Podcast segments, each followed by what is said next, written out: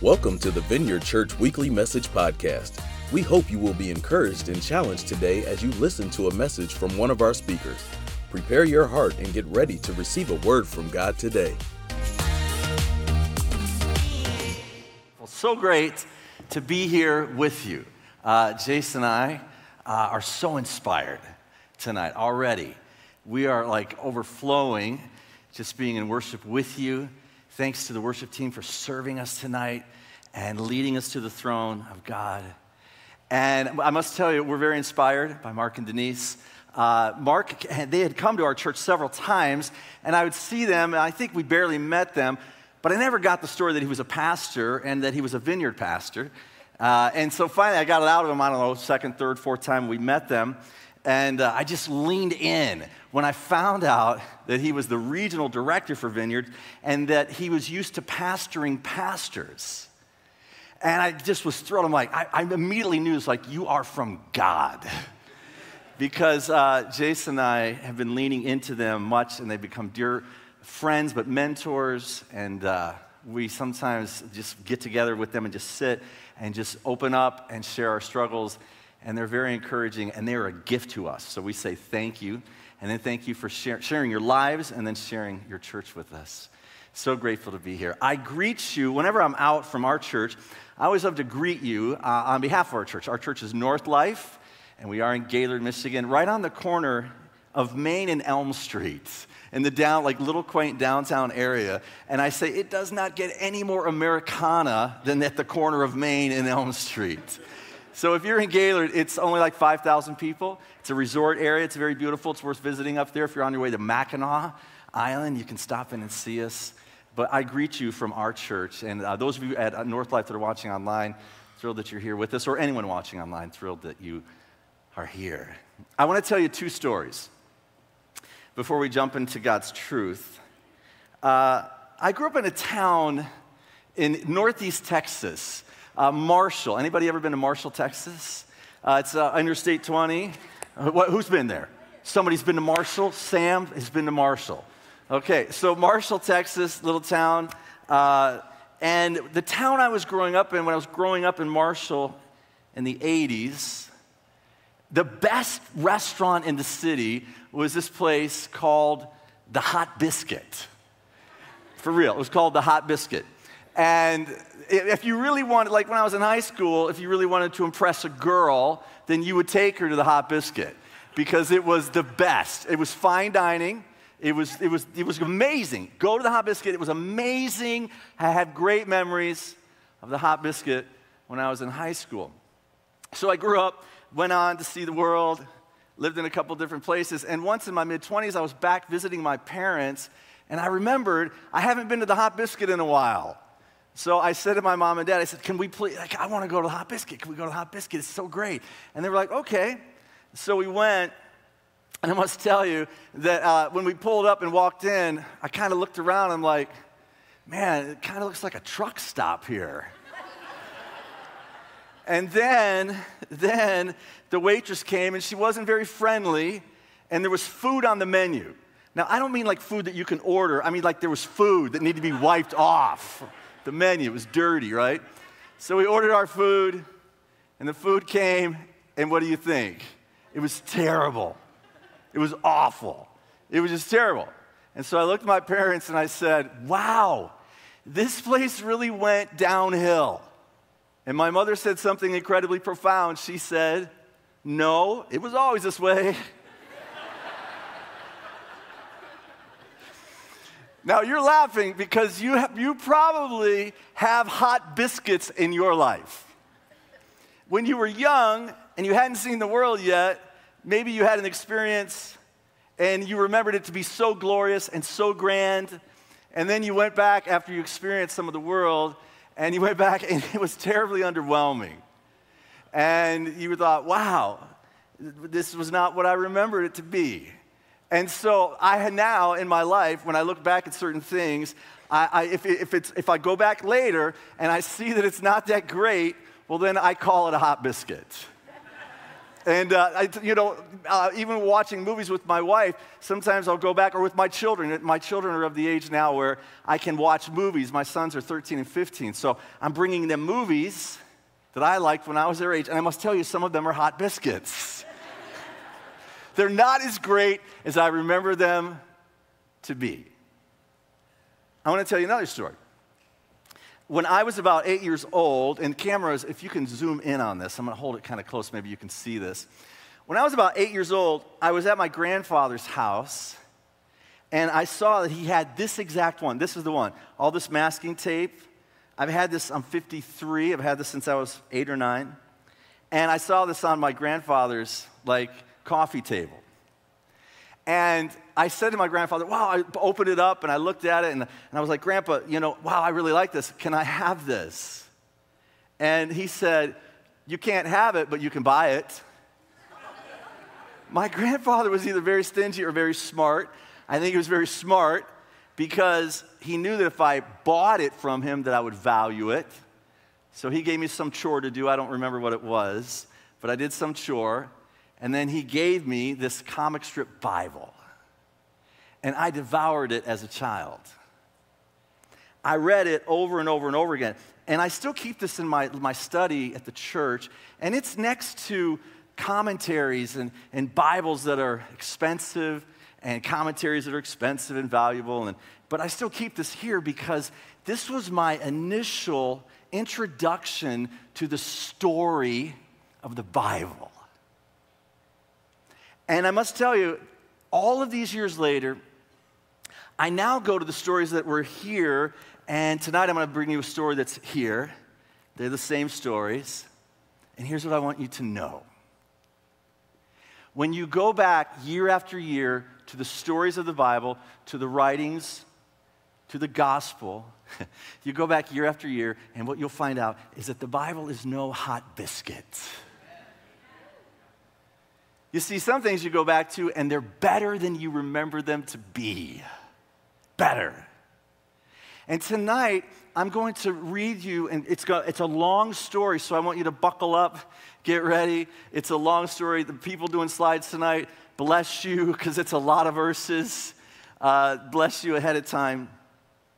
This story, I knew it as a child. I read it in this comic strip Bible. But now, all these years later, the story that I'm going to share with you, it's not a hot biscuit. It's better. It's better. It's better. And it's more, it has taken on more meaning than I could have ever dreamed or imagined by the power of the Holy Spirit and by the power of God's Word. Now, if you have your Bible, and I hope you do, can you please turn to 2 Kings chapter 18. Second Kings after like Ruth, First and Second Samuel, First and Second Kings, and then Chronicles. And you go into Ezra, Nehemiah, Esther, Job, Psalms, Proverbs, Ecclesiastes, all those books. But, but about maybe, I don't know, 20% into your Bible, Second Kings, uh, after First Kings, of course. This is a story that is so profoundly wonderful, not a hot biscuit, but so life changing that I can't wait to share it with you. 2 Kings chapter 18, and I'm going to start in verse 1. And my Bible is an ESV, and its heading for chapter 18 says, Hezekiah reigns in Judah. And this is what verse 1 says, chapter 18. In the third year of Hoshea, son of Elah, king of Israel, Hezekiah, the son of Ahaz, king of Judah, began to reign. Tonight, I want to talk to you about Hezekiah when he chased God and when he did not. Hezekiah, when he chased God and when he did not. Let me pray for us. God, it's true. Your word our, God, your word is life. It is living, it's breathing, it represents you. God, you, Jesus, you are the Logos, the Word, the meaning of life, the purpose for life. We look to your truth tonight, and we're hungry for it to be alive in us. And God, the truths that we're about to wrestle with can, for some of us, this truth will set some of us free. Some of us, God, have been unaware of bondage that we have been in. For some of us, it's going to be years, decades. For some of us, when Hezekiah chased and when he did not, the truth of this message and this passage, I pray, God, that it'll change us, it'll wreck us, and that you will make us more and more like you. In Jesus' name, and everyone said, Amen. All right, are you ready for the story of Hezekiah? It's a great story. It's a great story. In the third year of Hoshea, son of Elah, king of Israel, Hezekiah, the son of Ahaz, king of Judah, began to reign. If you know your Old Testament history, you'll remember that the first king of Israel was Saul, and then David, and then Solomon. And after the reign of Solomon, Israel divided itself into two kingdoms. There was a civil war, and there now is a northern kingdom that eventually becomes what is we consider Samaria in the New Testament. And then in the southern kingdom, you have Judah. And in the 25th year of Hezekiah's life, in verse 2, it says he was 25 years old when he began to reign, and he reigned 29 years in Jerusalem. Hezekiah becomes the king of Judah.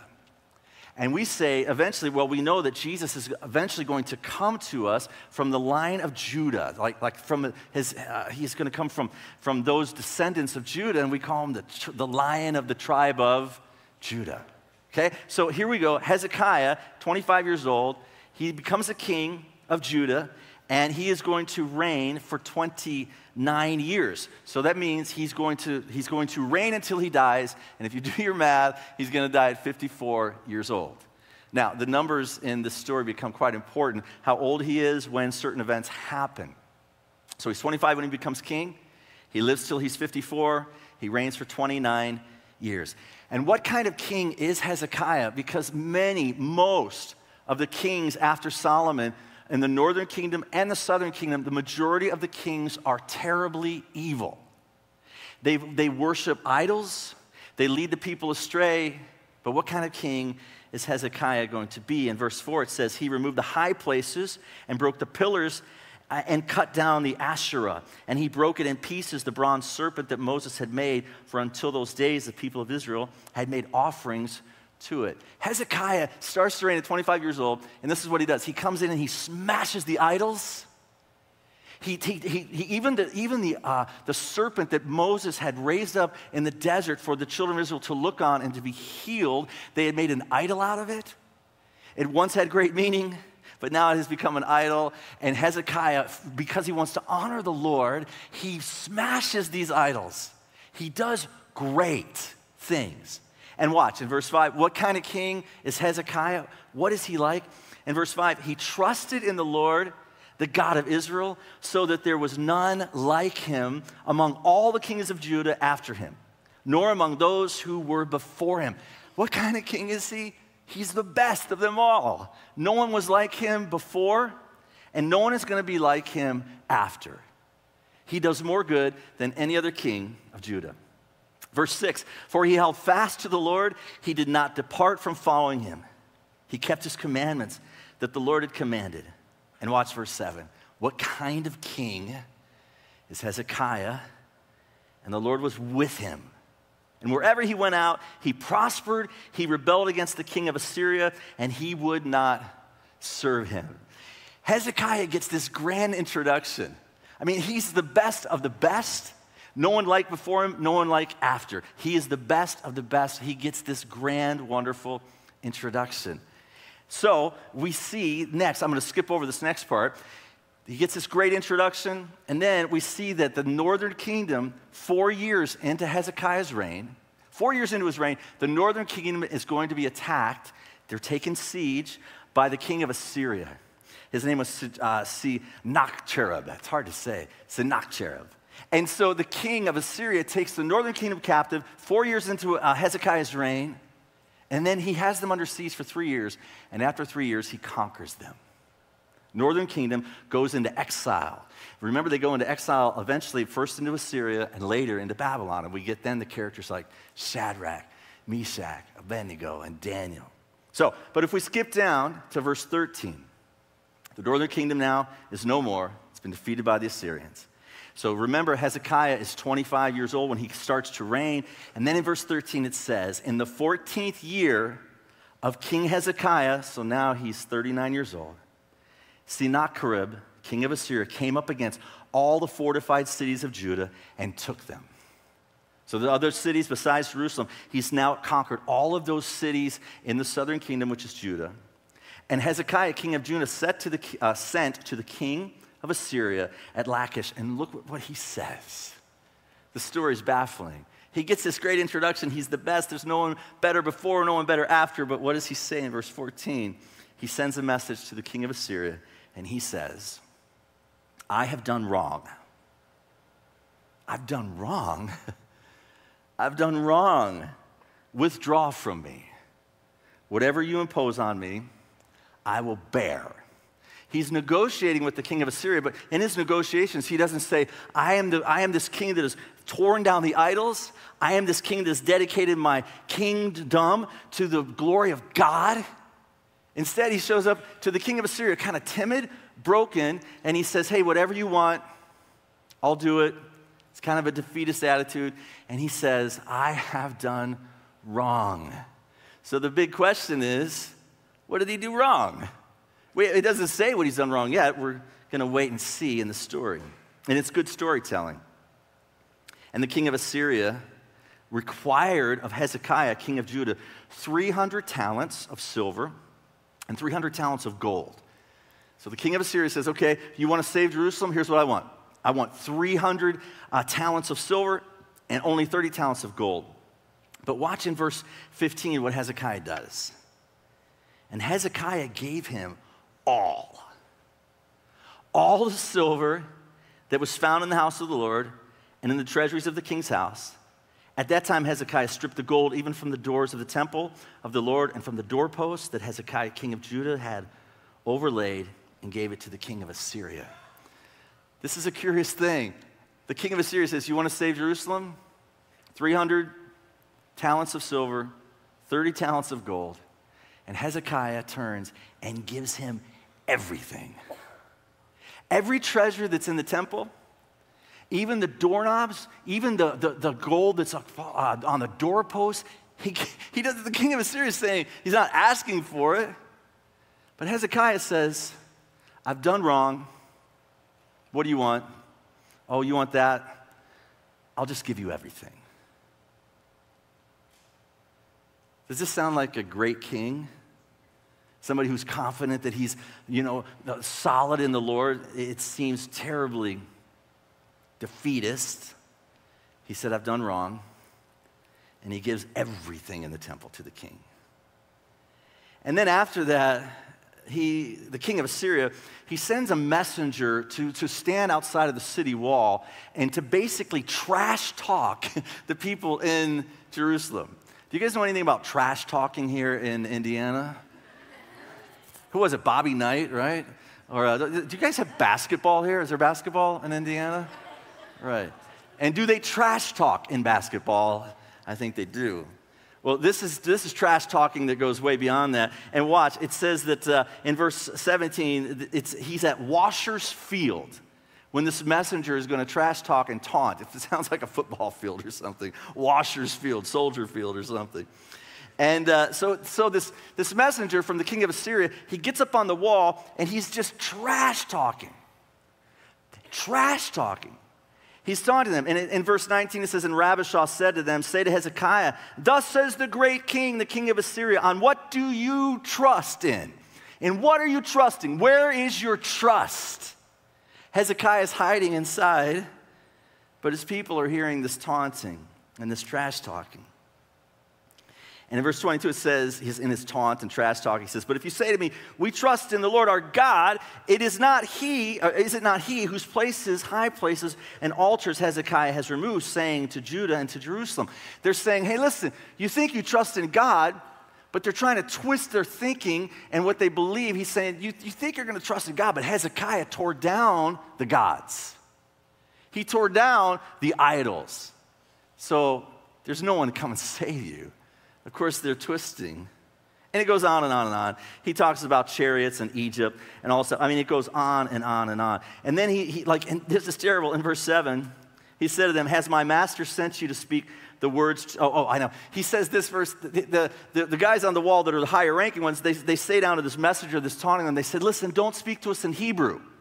Speak to us in Aramaic because they didn't want the rest of the people in the city to hear the terrible things that he's saying right? So they say, don't speak to us in what we understand. And so then he ramps it up even more and he's going to make his taunting even worse.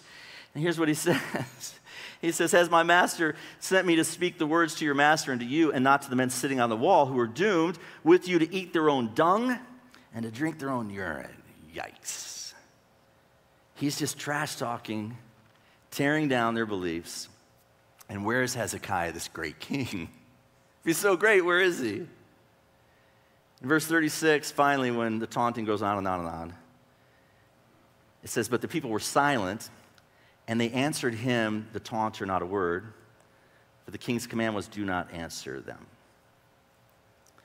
So then they go in and they say to Hezekiah how bad it is. And now we're in chapter 19. And it says, As soon as. So watch this again. He says, I've done wrong. What do you want? I'll give you more. I'll give you everything. But finally, he hears the, the, the, details of this taunter. And as soon as King Hezekiah heard it, he tore his clothes, he covered himself with sackcloth, and he went into the house of the Lord. He's about to go in and chase God. He doesn't chase God when the king of Assyria says, uh, I want 300 talents of, of, silver and 30 talents of gold. He doesn't, he doesn't go to God and say, God, what should I do? God, give me direction. Holy Spirit, you know, speak to me. What, God, I'm chasing after you. He doesn't. He doesn't even, doesn't even ask God. He just gives him everything in the temple. But when he hears how that the people are going to be destroyed and that his, that his negotiations fell terribly flat, then he goes in, he tears his clothes, and he begins to chase God. Have you ever had a moment where it seemed like all was lost? And you, you realize, you look back and like, I, stood, I should have started chasing earlier. You waited too long, it seems. This is Hezekiah at this moment. So he calls for the prophet Isaiah. Maybe you know about Isaiah. And he inquires of the prophet. And in verse 3, it says, This day is a day of distress of rebuke and disgrace, children have come to the point of birth and there's no strength to bring them forth. And then he says in verse 4, it may be. It may be that the Lord your God heard all the words of the taunter. And he wants to know Hezekiah is having this conversation with Isaiah. I need to know from God. I'm chasing after God. I got to know what is God, what's going to happen. And so in verse 6, Isaiah said to them, Say to your master, to the messengers that Hezekiah had sent, Say to the master, Do not be afraid because of the words that you have heard with which the servants of the king of Assyria have reviled me. Behold, I will put a spirit in him so that he shall hear a rumor and return to his own land. And watch this I will make him fall by the sword on his own land. When Hezekiah inquires of God through the prophet Isaiah, he's chasing God, tearing his clothes. He's praying, God, I need a miracle. Hezekiah receives the word from Isaiah that this king of Assyria, who's so evil, is going to fall by the sword in his own land. So then I'm going to skip down. Watch how Hezekiah prays in verse 14 after he hears this prophecy from Isaiah of what's going to happen to uh, Sennacherib.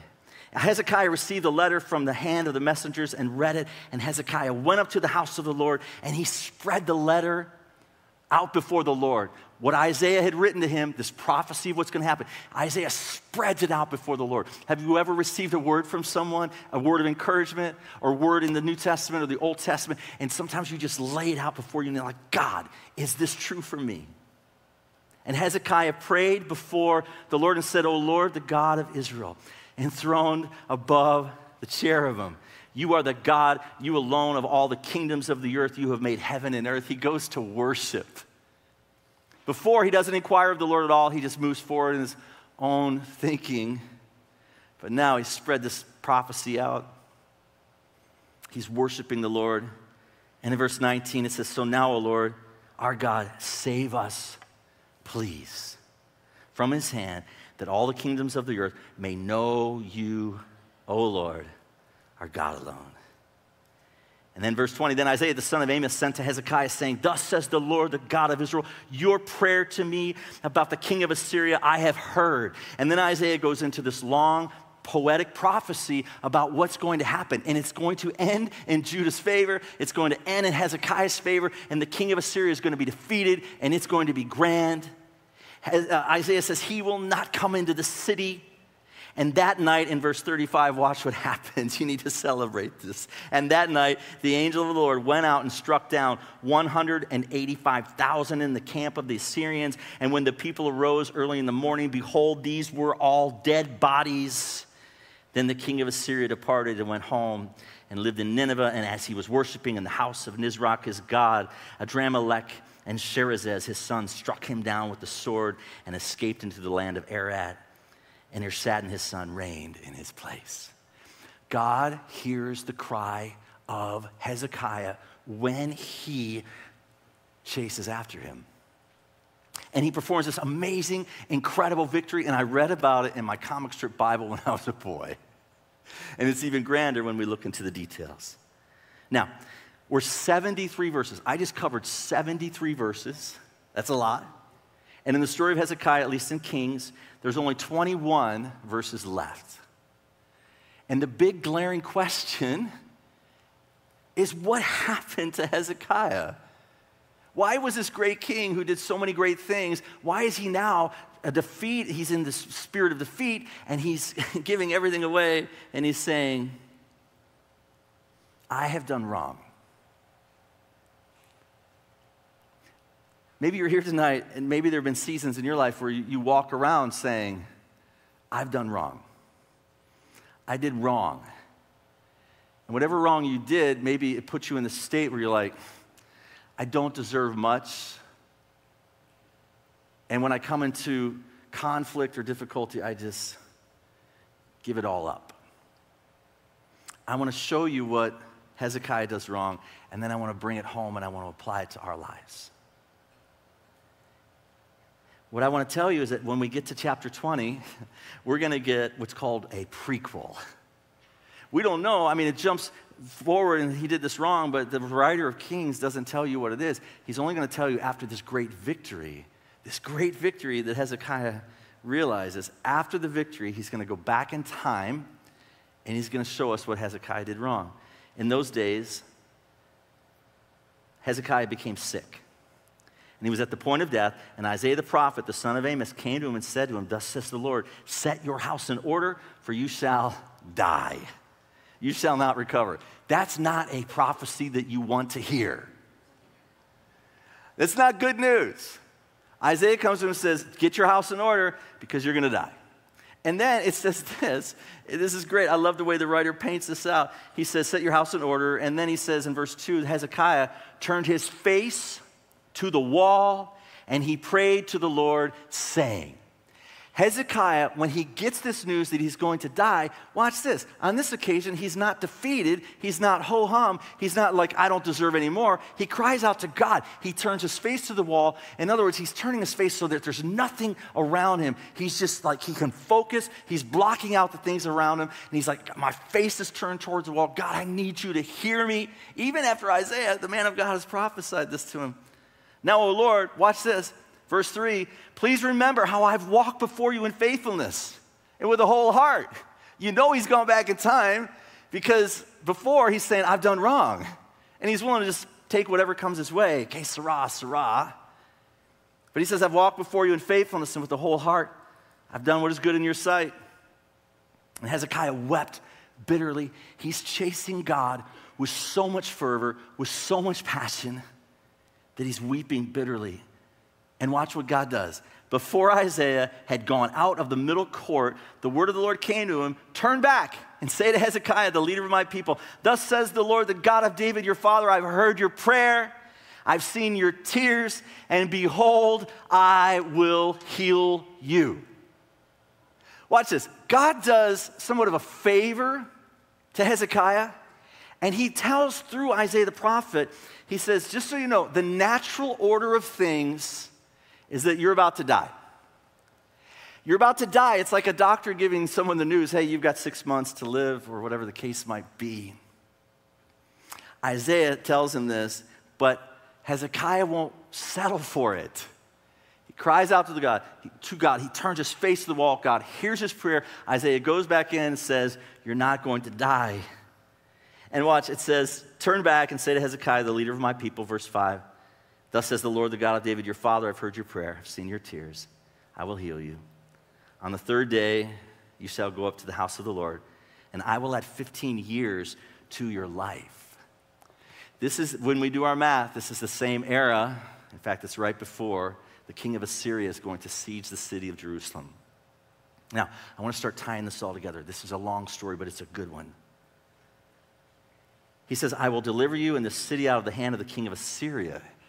He's prophesying through Isaiah that I will deliver you from that. I will deliver you and I will defend you for my King David's sake. And then Isaiah puts some figs on him where he's sick. He's got some sores of sorts. And he goes up three days later. He's miraculously healed. And, and Hezekiah says, Can you show me a sign? He's like, he's chasing after God. He's like, God, can you show me a sign? And there were some stairs in the palace. And Isaiah said to Hezekiah, Hey, you know, this, these stairs kind of told time. And so Isaiah says, Is it easier for time to go forward or back? You want a sign from God? God will often give us a sign. And so he says, I want time to go backwards. And Isaiah's like, Okay. And the sun goes backwards on these stairs. God is honoring Hezekiah's chasing. It's a miracle. But then watch what happens. You do want to know what Hezekiah did wrong we see it. And oddly enough, the story again's out of order. It's going to be the ending of Hezekiah's story, at least in the flow here. It's tragic. At that time in verse 12, the Babylonians, they sent envoys with letters and presents to Hezekiah for they'd heard that he'd been sick. So they hear that he'd been sick. The Babylonians, who are eventually going to conquer the Assyrians, they hear that he's been sick. And so they go to visit him and to congratulate him, to honor him for being healed. He gets healed. He gets healed miraculously. God hears his prayer. He's healed. And then watch what he does. Hezekiah welcomed them, and he showed him all his treasure in his house the silver, the gold, the spices, the precious oil, his armory, all that was found in his storehouses.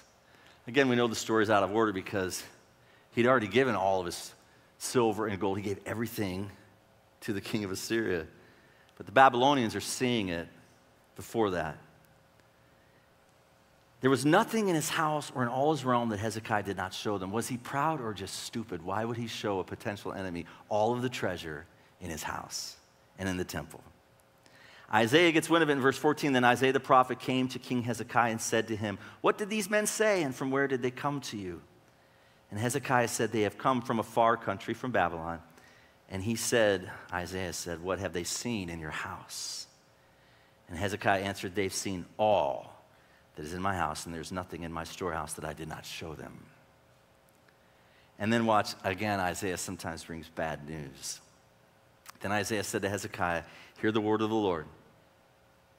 Behold, the days are coming when all that is in your house and that which your fathers have stored up to this day shall be carried to Babylon. Nothing, le- nothing shall be left, says the Lord. And some of your own sons who will come from you, whom you will father, shall be taken away, and they shall be eunuchs in the palace of the king of Babylon. And then watch what Hezekiah says. When Isaiah tells him, You're going to die, get your house in order, Hezekiah turns his face to the wall. He cries out to the Lord. When the Assyrians have besieged Jerusalem and they're about to conquer it, he, he, spreads out this prophecy from Isaiah and he cries out to the Lord. He cries out to God, and God moves miraculously. He does a miracle. And this occasion, when Isaiah tells Hezekiah the natural order of things, because of your stupidity, and because of your pride, This is what's going to happen. All your treasure is going to end up in the palace in Babylon, and your future sons are going to be carted off to Babylon also. And watch his response. It's baffling. In verse 19, then Hezekiah said to Isaiah, The word that you've spoken is good. For he thought, Why not? If there will be peace and security in my days. Why not? If there will be peace and security in my days, how selfish and short sighted is this? He's not thinking of his children, his grandchildren. He's not thinking of his kingdom. He's not thinking of Judah. He's just like defeated. And watch this. It's so important. Get this. When the city is under siege and the people are about to be destroyed and the city is about to be destroyed, he cries out to God, God, do a miracle. When he's sick, he cries out to God, weeps, chases God, God do a miracle, and God does. But watch this, this is so important. When Hezekiah sins, when he messes his life up, when he fumbles, at that point, he just says, okay, I guess that's what I deserve. I guess that's going to be my plight. I guess that's going to be the plight of my ancestry. It's going to be the plight of my kingdom. And this is such an important message because my guess is that there are people in this room, and I'll tell you a bit of my story, but there might be people watching online or in this room tonight and maybe there were times in your life where you cried out to God, you chased God, you prayed fervently in faith for God to do a miracle for you. Maybe you were sick and you needed healing, and you prayed in faith. Or maybe you were being bombarded by an enemy of some kind, and you prayed in faith, God, do a miracle, and God did. But when you failed, and you messed up, and you sinned, maybe you went, I guess this is just what life's going to be. And uh, maybe, maybe you went through a divorce decades ago. Maybe you messed up as a parent and you didn't, maybe fathers, you didn't follow Paul's instruction, and maybe you provoked your children to anger. And after you failed as a parent, you just went, well, I guess this is what my kids are going to be like. I guess this is what my family is going to look like. The natural order of things said when you made these decisions, when you messed up, when you sinned, when you failed, well, now the natural order of things are just going to take over, and you're just going to have to settle. And the curious thing is that these miracles that happened, now we, you, you look and you think, okay, this happened where he failed in this way. After it, he actually has faith for the city of Jerusalem. He has faith later for the city, but he doesn't have faith that his life will again become prosperous and thriving. And I must tell you, I went, I'm 53, as I said, and I'd been in ministry for many years and got ordained when I was like 23. And sadly and tragically, I went through a divorce about 13 years ago, 12 or 13 years ago. And I must tell you, I was devastated about my failure. A failed marriage is a death. And at the time, I looked around and I just thought, what is the natural order of things? The natural order of things is surely I'll never be in ministry again. Surely I'll never serve the church again. And when things were spoken over me, I just went, well, as long as it's not, you know, as long as there's peace in my lifetime, to use Hezekiah's words. I, I, I didn't, I, it was, took me a long time to get to the place where I'm like, God, do a miracle in my life. God, do a miracle in my family, do a miracle in my children, do a miracle in my marriage. God, do a miracle in my ministry. God, cry out. But for, there was a season where I was just like, okay, I guess this is just it for me. This is just it. Let me bring some application to this for you. This is going to be my, my call for you. In the Psalms, uh, there are, in, it starts in Psalm 1, like around 130. There are 10 Psalms, and they're called Songs of Ascent. And the songs of ascent were prayers of people who were in despair, who had failed. And the songs of ascent, they, they start heavy, they start somewhat sad, but they don't stay there, they lift. They don't stay in despair. So, watch this. This is my favorite one. This is a uh, Psalm 130, and this is historically called the De Profundis, because when the Bible for 1,200 years was predominantly read in Latin, the Latin Vulgate, the first few words were De Profundis. We translate them out of the depths. I cry to you, O Lord. Out of the depths and it's really it's a, it's a picture of like god from hell itself like from sheol is the hebrew word god from death itself from the lowest place god i'm crying out to you. O lord hear my voice. Let your ear be attentive to the voice of my pleas for mercy. If you o lord should mark iniquities o lord who could stand God, if you kept track of our sins, if you kept track of our failures, if you kept track, God, nobody would be able to stand. But with you, there is forgiveness that you may be feared. The psalmist is lifting himself. He starts by saying, God, from Sheol, from hell itself, from De Profundis, from the depths of despair, God, I'm crying out to you from this horrible, horrible place. And my guess is many of you here tonight have found yourself in seasons where you were de profundis, you were in the depths, you were in great despair, great sorrow. And maybe some of you are still stuck there. You never got out. And maybe you had faith for miracles even after that, but you've never lifted out of that de profundis, depth, Sheol place. And then in verse 5, the psalmist is ascending. He's lifting himself. He's not staying in despair. He says, I wait for the Lord. He's saying, I'm chasing after God. I'm chasing. I'm waiting. My soul waits. And in His word, I hope. My soul waits for the Lord more than the watchman for the morning, more than the watchman for the morning.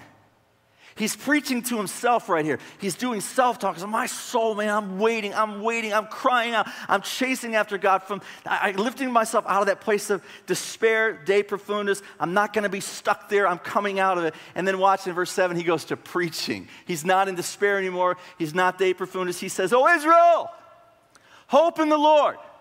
For with the Lord there's steadfast love, and with him is plentiful redemption, and he will redeem Israel from all his iniquities. The thing is that Hezekiah, as great a king as he was, no one greater before, no one greater after, he gets stuck in a place of despair. He just accepts his plight, and eventually, what was prophesied happens. The Babylonians eventually end up with all his treasure because they go take it from the Assyrians. And eventually, Hezekiah's descendants are going to be marched into exile in Babylon. And my question for you is this What could have happened in history had Hezekiah prayed Psalm 130? From, from God, from de profundis, from the depths of despair, Hezekiah could have, because this psalm was already in existence. It was already there. It was already there. If he would have just prayed it and cried it out, it, it could have happened that God could have intervened again and changed all of history. The Babylonians didn't have to end up with his descendants, and they didn't have to end up with his treasures. So, my question for you is this Metaphorically speaking, what was your bragging to the Babylonians moment? Where was a place in your life where you're like, man, I did not do God's will? I let myself down, I let others down and you're still a believer, you're still a Christian, you still love Jesus, but maybe you've accepted the natural order of things. And my plea to you is chase after God to do miracles in your life and to defy what the natural order of things says. Pray Psalm 130 from the depths, I cry out to you for mercy. Hezekiah is remembered as great. But in the end, he settles. And my encouragement to you is don't settle. Jace is going to come. We want to sing a song over you. And we want to invite you to sing it, and then we're going to go into ministry time. And Pastor Mark is going to come. And I just want you to think what was your bragging to the Babylonian moment in your life? Maybe you've never had one, but maybe you have. Yeah, go right ahead. Okay. Um, you know, this is just a little something I'd like to add to this message. Um, from my personal experience. So I, I had a moment that, that Curt is talking about being in the depths of hell, right? Making some mistakes in my life that caused me great pain, okay? And I was stuck in that place for a really long time, probably for about six or seven years. I got stuck in shame and I got stuck in fear. And I believed the lies of the enemy that he said, You're disqualified and you're finished and my life started taking a weird turn because of it you know just it's it, when you start believing those lies right you start living them out loud and I, there was one day and this is how, what god did for me to break this off of my life. And maybe for some of you maybe this is a word for you as well tonight. I remember driving in my car. I was dropping off my daughter at the airport in chicago back to college. She was going to cfni and I was driving back home, and my life was just falling apart because I believed that lie. And I was stuck in fear, and I was stuck in shame, and I was stuck in guilt. And I heard the Lord say, Jace, do you believe that I can still bless your life? Do you believe that I can still bless your life despite of what was done? I thought, Lord, you know the answer. You actually want me to say it? You know the answer, Lord. I'll be so happy with crumbs. Just give me some crumbs, Lord, and I'll be glad. And this is what the Lord said Your worthiness to be blessed by me has nothing to do with who you are and what you have done.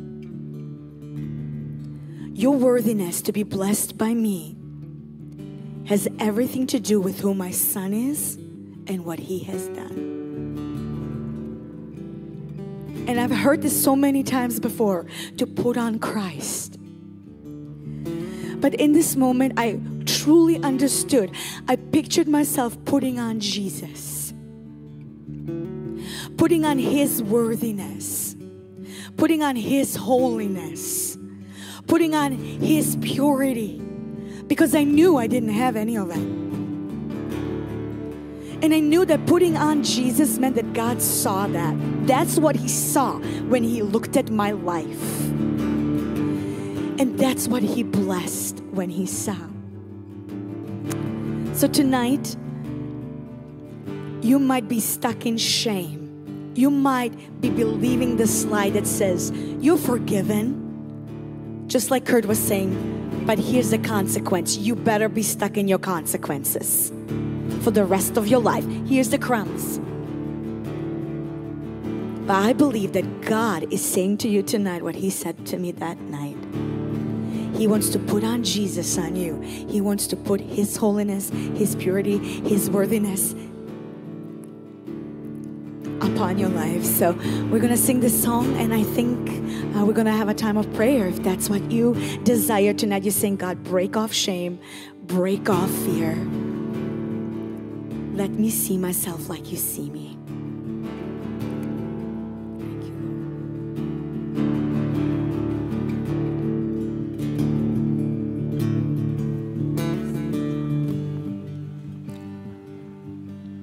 So they're going to sing and I just want you to reflect. Does that make sense? Just take a few moments, sit, and then we'll move into some ministry time.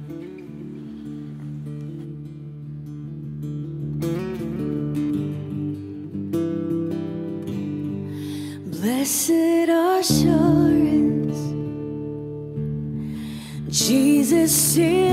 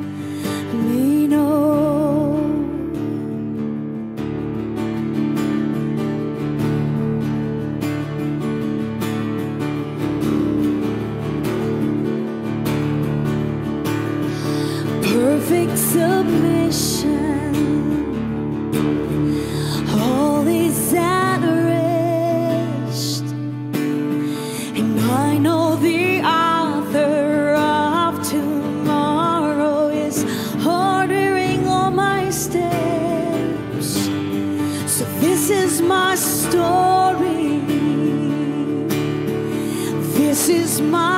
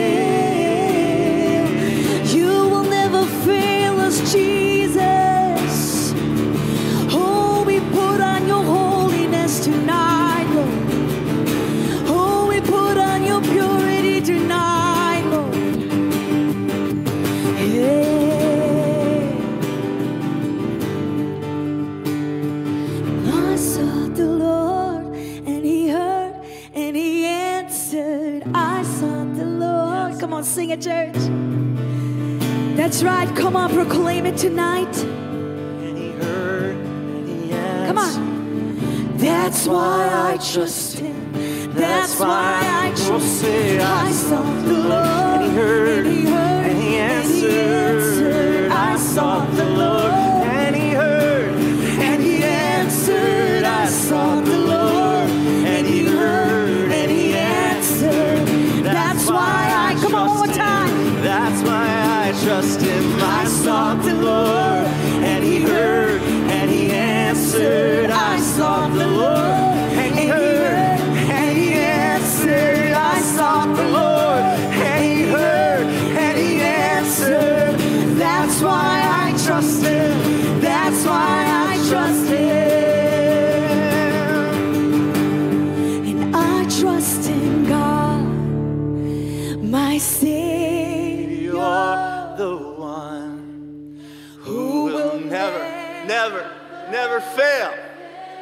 never fail.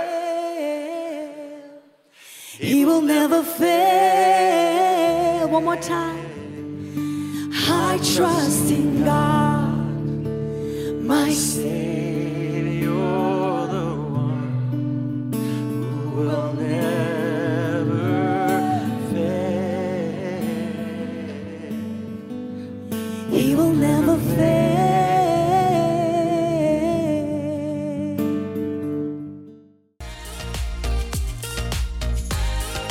Thanks for listening to the Vineyard Church Weekly Message Podcast. We pray you were impacted by this message. God bless and see you next time.